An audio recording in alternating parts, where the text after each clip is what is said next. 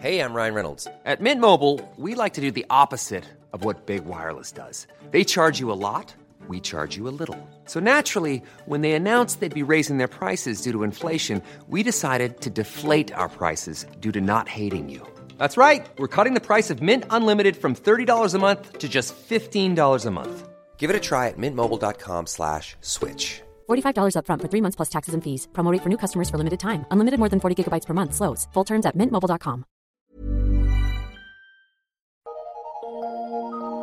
Eu sou Mário Persona e essas são as respostas que eu dei aos que me perguntaram sobre a Bíblia. Você escreveu perguntando se eu joguei fora os meus livros quando eu me converti, e você deve ter lido isso na história da minha conversão, no testemunho da minha conversão. E a resposta é sim. Aconteceu exatamente como eu escrevi lá naquele meu testemunho. Uh, foi o que eu fiz com a minha biblioteca de livros esotéricos, espíritas, espiritualistas e, e coisas do tipo. Uh, mesmo sem saber naquela época, o que eu fiz tinha um precedente, um fundamento bíblico. Em Atos 19, 19, eu fui descobrir depois.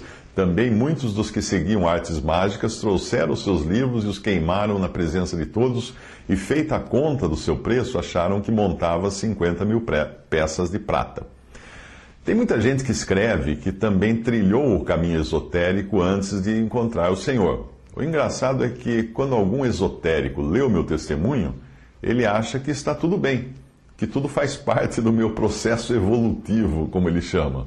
Uh, quanto aos livros, existem livros e, li e livros, né? Os que eu joguei fora eram livros espiritualista, que tinham, espiritualistas, que tinham o claro objetivo de exaltar o homem e diminuir o Salvador e a sua obra na cruz. É fácil descobrir se um livro é bom ou ruim do ponto de vista de Deus. Basta você perguntar: ele exalta a Deus ou ao homem? Os livros espiritualistas, ou esotéricos, ou espíritas, ou de filosofias orientais, eles exaltam o homem, porque eles dão ao homem o mérito por sua elevação, evolução espiritual, salvação, ou seja lá que nome eles deem a isso.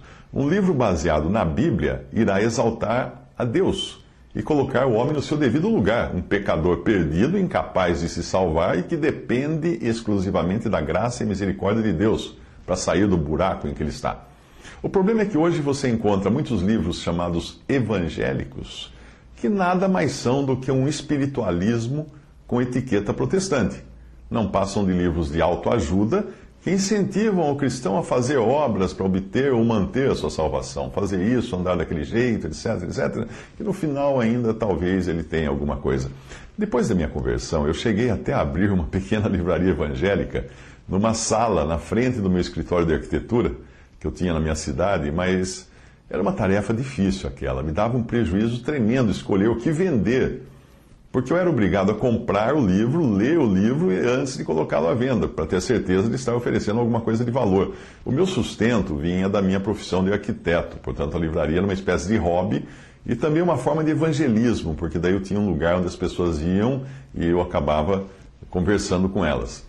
Uh, nessa, nessa livraria, eu continuei me livrando de livros, livros evangélicos, livros protestantes, livros que eu percebia que eram veneno de rato. Ou seja, tinha 99% de milho e 1%, de estricnina, um, suficiente para matar. Uh, esse hábito de jogar fora livros eu tenho até hoje, principalmente com livros que abordam temas espirituais. Eu acho que isso responde a sua outra pergunta também que é aquela, você perguntou quanto de proveito existe em se ler um livro deliberadamente contrário à Bíblia, apenas para buscar nele alguma coisa positiva. Eu não me sinto à vontade em manter ou dar a alguém, conservar um livro ou dar a alguém um livro no qual encontro doutrinas claramente antibíblicas, como é o caso de alguma que negue a suficiência de Cristo, ou até, até mesmo que negue a sua divindade, como eu já vi alguns fazerem em livros chamados cristãos ou evangélicos. É claro que aqui eu estou me referindo a livros antibíblicos, descaradamente antibíblicos ou anticristo. Porque a Bíblia, obviamente, é o único livro livre de erros, não é? Ah, então, existe, claro, eu não jogo fora todos os livros, mas aqueles que estão descaradamente ah, colocando a salvação como obra do homem e, negando a divindade de Cristo e outras, outras doutrinas que são fundamentais das Escrituras.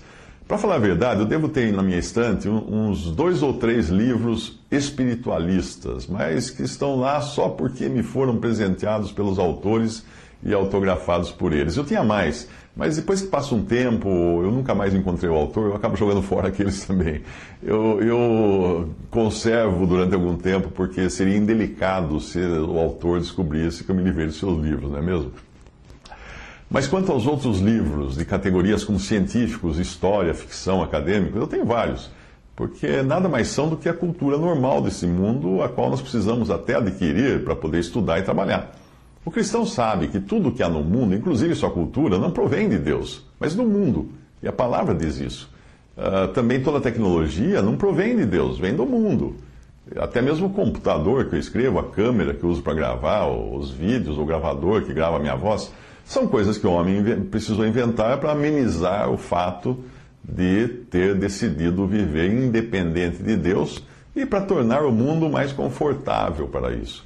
Então, nós cristãos usamos as coisas do mundo, sim, aquelas que nós vemos que podem uh, trazer um proveito para o nosso trabalho pra, e até para evangelizar, para falar das pessoas, para as pessoas de Cristo, como estou fazendo agora para você através dessa câmera que obviamente não é bíblica, mas é uma invenção humana.